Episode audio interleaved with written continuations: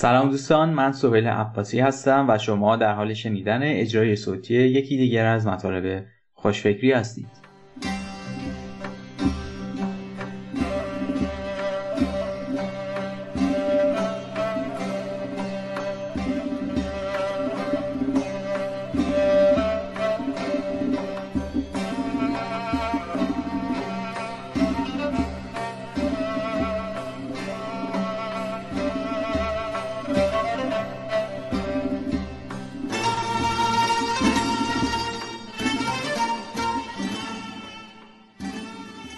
در این مطلب قصد دارم به این سوال که چرا نوآوری در شرکت های بزرگ اینقدر دشواره پاسخ بدم.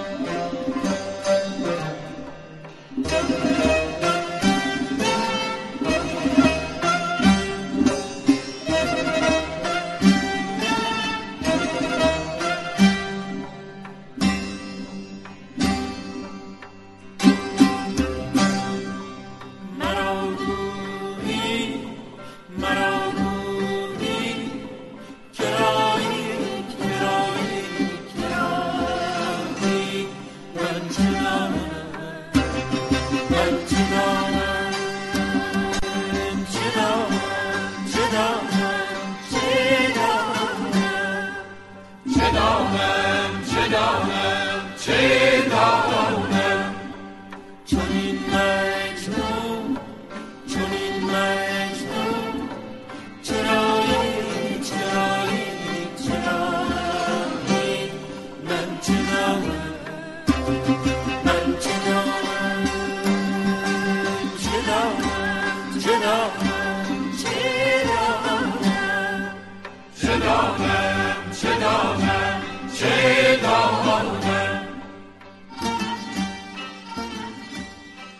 دوستان می‌دونیم که یک استارتاپ نمونه کوچیک شده یک شرکت بزرگ نیست.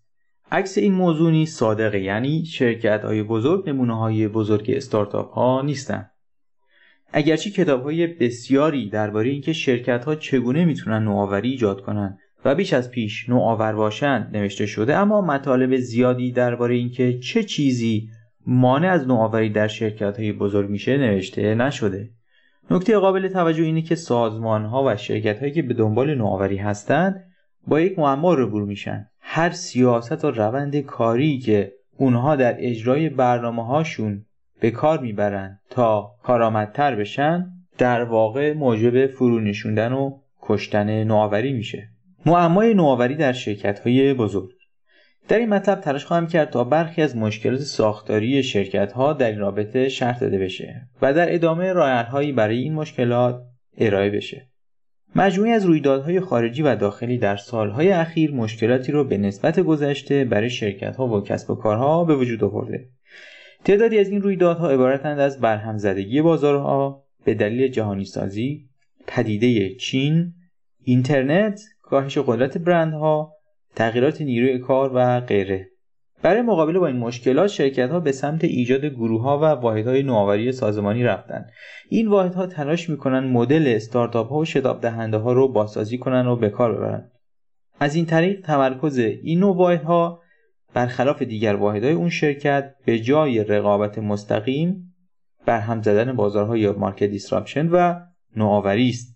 به جای ویژگی های بیشتر برای محصولاتشون بر روی توسعه مشتریان و به جای کاهش هزینه سرعت در ورود بازار مورد توجهه.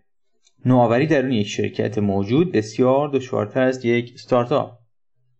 برخلاف انتظار با وجود منابع مختلف زیادی که یک شرکت داره نوآوری درون اون شرکت موجود بسیار دشوارتر از یک استارتاپه. برای بسیاری از شرکت ها اونطور به نظر می‌رسه که نوآوری تنها از طریق تلاش فوقالعاده کار بیشتر دشوارتر و ایثارگرانه به وجود خواهد اومد نه از طریق طراحی ساختارها. و سوال اینه که چرا؟ برای پاسخ دادن به پرسش بالا چهار نکته زیر رو می‌توان ارائه کرد. نکته اول شرکت های بزرگ مجری مدل های کسب و کار هستند. می‌دونیم که یک استارتاپ یک موجودیت موقت که برای یافتن یک مدل کسب و کار توسعه پذیر و تکرار پذیر به وجود اومده. به همین ترتیب میشه گفت یک شرکت یک موجودیت سازمانی دائمیه که برای اجرای مداوم و روزانه یک مدل کسب و کار تکرارپذیر و توسعه پذیر طراحی شده. نتیجه اینکه شرکت ها و سازمان ها برای اجرا طراحی شده و به وجود اومدن پس می توان دریافت که چرا اونها با نوآوری متحول کننده و مداوم مسئله دارن. کار هر شرکت بزرگی اجرای یک مدل کسب و کار اثبات شده است. اون مدل کسب و کار اون سازمان رو به سمت ساخت و ارائه محصولات و خدمات به مشتریان شناخته شده و کسب درآمد از اونها هدایت می‌کنه.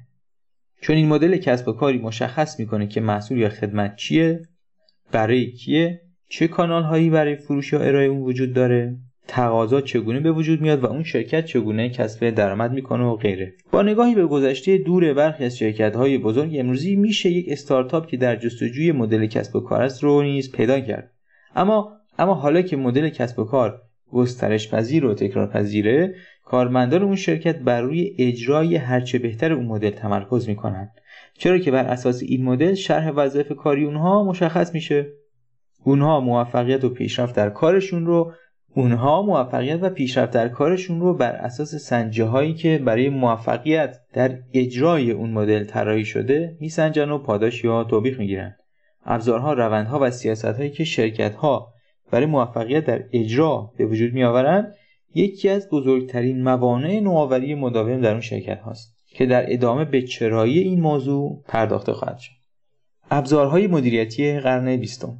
در قرن بیستم دانشکده های کسب و کار و مؤسسات مشاوره کسب و کار تونستن مجموعی از ادبیات ابزارها و متدهای مختلف مدیریتی رو برای کمک به اجرای بهتر به وجود بیارن.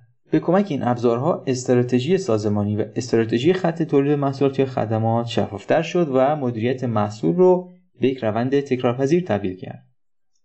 برای نمونه ماتریس دو در دوی رشد سهم بازار ارائه شده توسط گروه مشاوری بوستون یک ابزار آسون برای کمک به شرکت هایی بود که به دنبال فرصت های توسعه جدید میگشتند. پیشفرز این ابزارهای مدیریتی اونه که تناسب محصول و بازار مشخصه و می توان مختصات و مشخصات محصول رو تعیین کرد و در یک خط تولید تعداد زیادی از اون رو تولید کرد. یکی از مشخصترین نمادهای اجرا در یک شرکت چارت سازمانیه. طراحی چارت سازمانی طراحی ساختار با هدف شفافسازی اجرای استراتژی اون شرکته. یک چارت سازمانی تعیین می‌کنه که جایگاه یک نوع کارمند در حرم اجرایی سازمان کجاست. نسبت کارمندان به هم خط مسئولیت پذیری افراد زیر مجموعه و مدیران موافق رو هم مشخص می‌کنه. مدل کسب و کار شرکت ها شناخته شده و تثبیت شده هستند.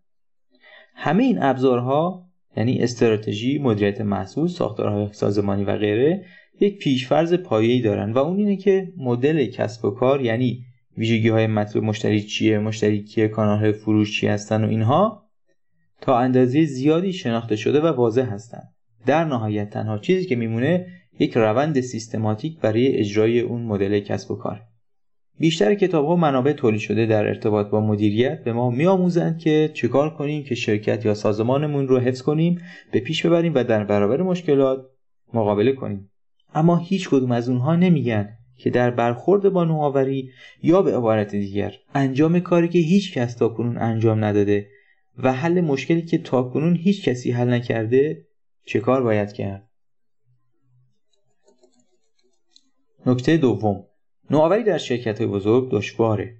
ایده ها و راه های نوآورانه و به طور کلی نوآوری همیشه در ابتدا عجیب و ناکارآمد و بد به نظر می‌رسند مثال های زیادی از نوآوری های بسیار موفق میشه زد که در ابتدای راه توسط بسیاری مورد تمسخر قرار گرفتن و تنها تعداد کمی از افراد به اونها به عنوان نوآوری نگاه می‌کردن دلیلش هم اون بوده که اگه در ابتدا همانند یک نوآوری و یک ایده خوب به نظر برسند همه انجامش خواهند داد و دیگر چیز نوآورانه ای باقی نخواهد موند.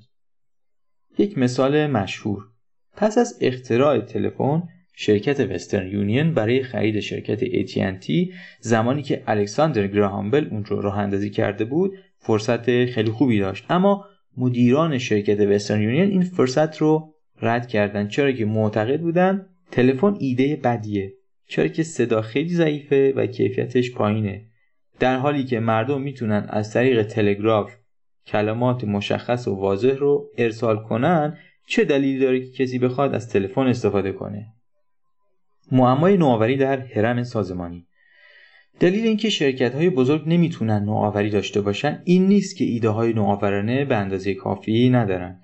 در عوض دلیل اصلی اینه که در مراحل و لایه های مختلف سازمانی مدیران باید بر سر اجرای اون ایده نوآورانه به توافق برسن تا بتونن رو به پیش ببرن.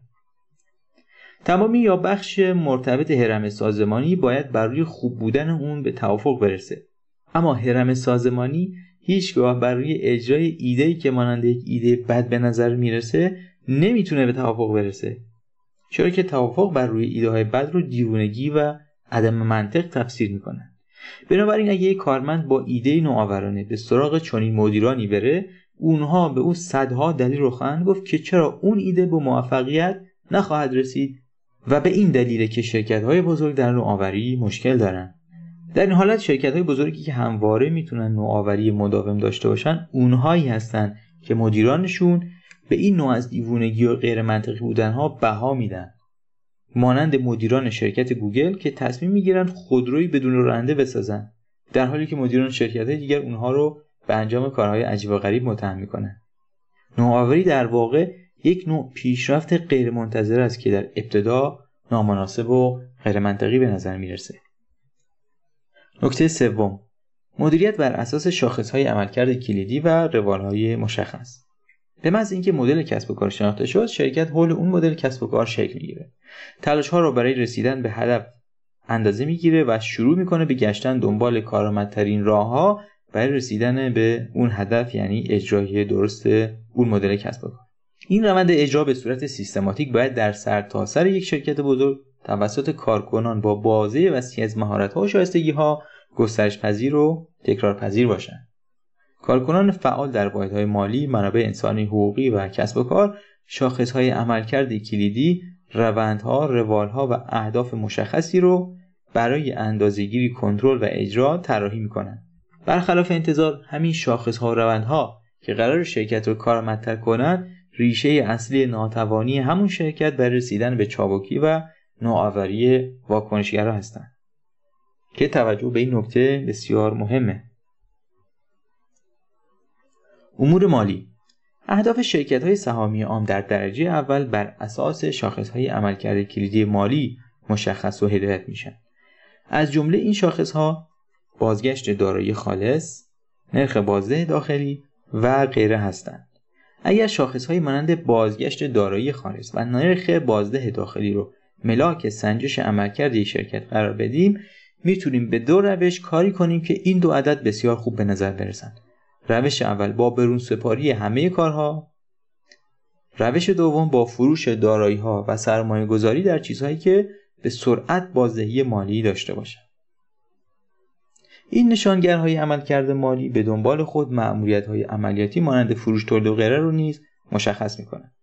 با توجه به روش های ذکر شده مشخص میشه که این ملاک ها در واقع صدی رو در برابر شرکت هایی که به دنبال سرمایه گذاری در نوآوری های بلند مدت دارند به وجود میارن. نکته چهارم شرکت ها روش های مناسبی برای تشویق نوآوری در کارمندانشون ندارن. یکی از مهمترین و البته منازع برانگیزترین موضوعات روندهای مدیریت منابع انسانی در نوآوری سازمانی تفاوت در مشوق هاست. سیستم تشویقی برای شرکتی که بر روی اجرا متمرکزه بر اساس میزان دستیابی کارکنانش به اهداف ماهیانه فصلی یا سالانه طراحی میشه. مشوق بخش فروش بر اساس کمیسیون پاداش های مدیریتی بر اساس میزان درآمد سود و درآمد به ازای سهم محاسبه میشه و غیره. هرگاه یک روند اجرایی دیگر اضافه می شود نوآوری سازمانی کمی بیشتر می میرد نوآوری پرهرج و مرج در هم و برهم و با عدم قطعیت همراهه نوآوری سازمانی به ابزارهای متفاوتی برای اندازهگیری و کنترل نیاز داره. ابزارهایی مانند اونچه که در بحث لین استارتاپ آموزش داده میشه. اگرچه شرکت ها در مییابند که برای بقا باید نوآوری کنند اما نمی‌دونند که چطور این کار رو باید انجام بدن و نوآوری رو چگونه وارد فرهنگ سازمانیشون کنند و چگونه میزان موفقیت در اون رو نیز بسنجند. کسی که چکش به دست دارد همه چیز را به شکل میخ می‌بیند. پیشفرضهای ذهنی و عدم دسترسی به ابزارهای مناسب برای سنجش نوآوری مدیران شرکت ها رو به این سمت سوق میده که میزان موفقیت در نوآوری رو به اشتباه بر اساس مفاهیم و به کمک ابزارها و سنجه های سنتی در دسترسشون که صرفا برای ارزیابی و سنجش موفقیت در اجرای روندها طراحی شدند بسنجند این اشتباه در انتخاب ابزار اندازهگیری موجب به وجود اومدن نتایج بی ربط و غیر واقعی خواهد شد.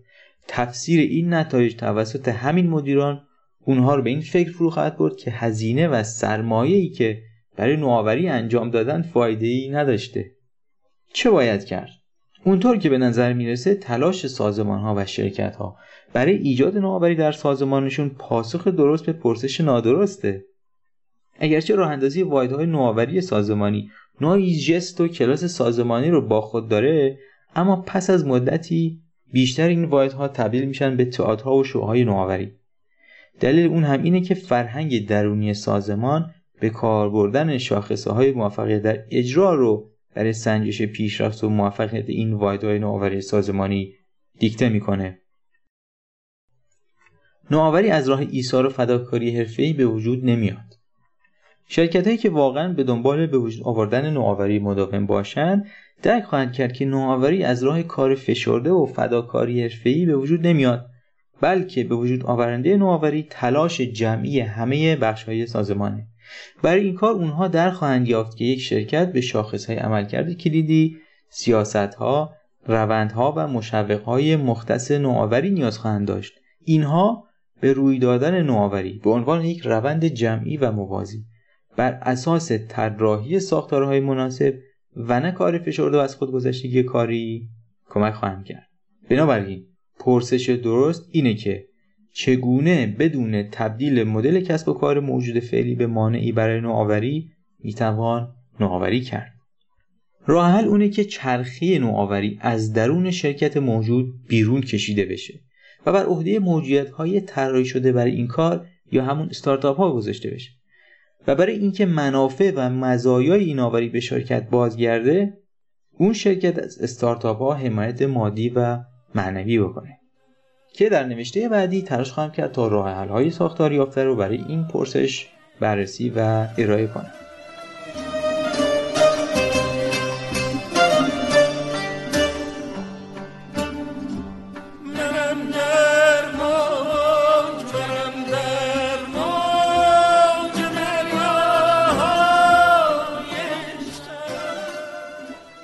و حالا نوبت شماست. دوستان شما چه فکر می‌کنید؟ تا چه اندازه به کارا بودن واحدهای نوآوری سازمانی معتقد هستید؟ چه نمونه های موفق یا ناموفقی از نوآوری سازمانی رو می‌شناسید؟ لطفا دیدگاه ها و نظراتتون رو با من و دیگر خوانندگان خوشفکری در میون بذارید. شما اجرای صوتی یکی دیگر از مطالب خوشفکری رو شنیدید. من سهیل عباسی هستم و از توجه و همراهی شما سپاسگزارم. تا درودی دیگر بدرود.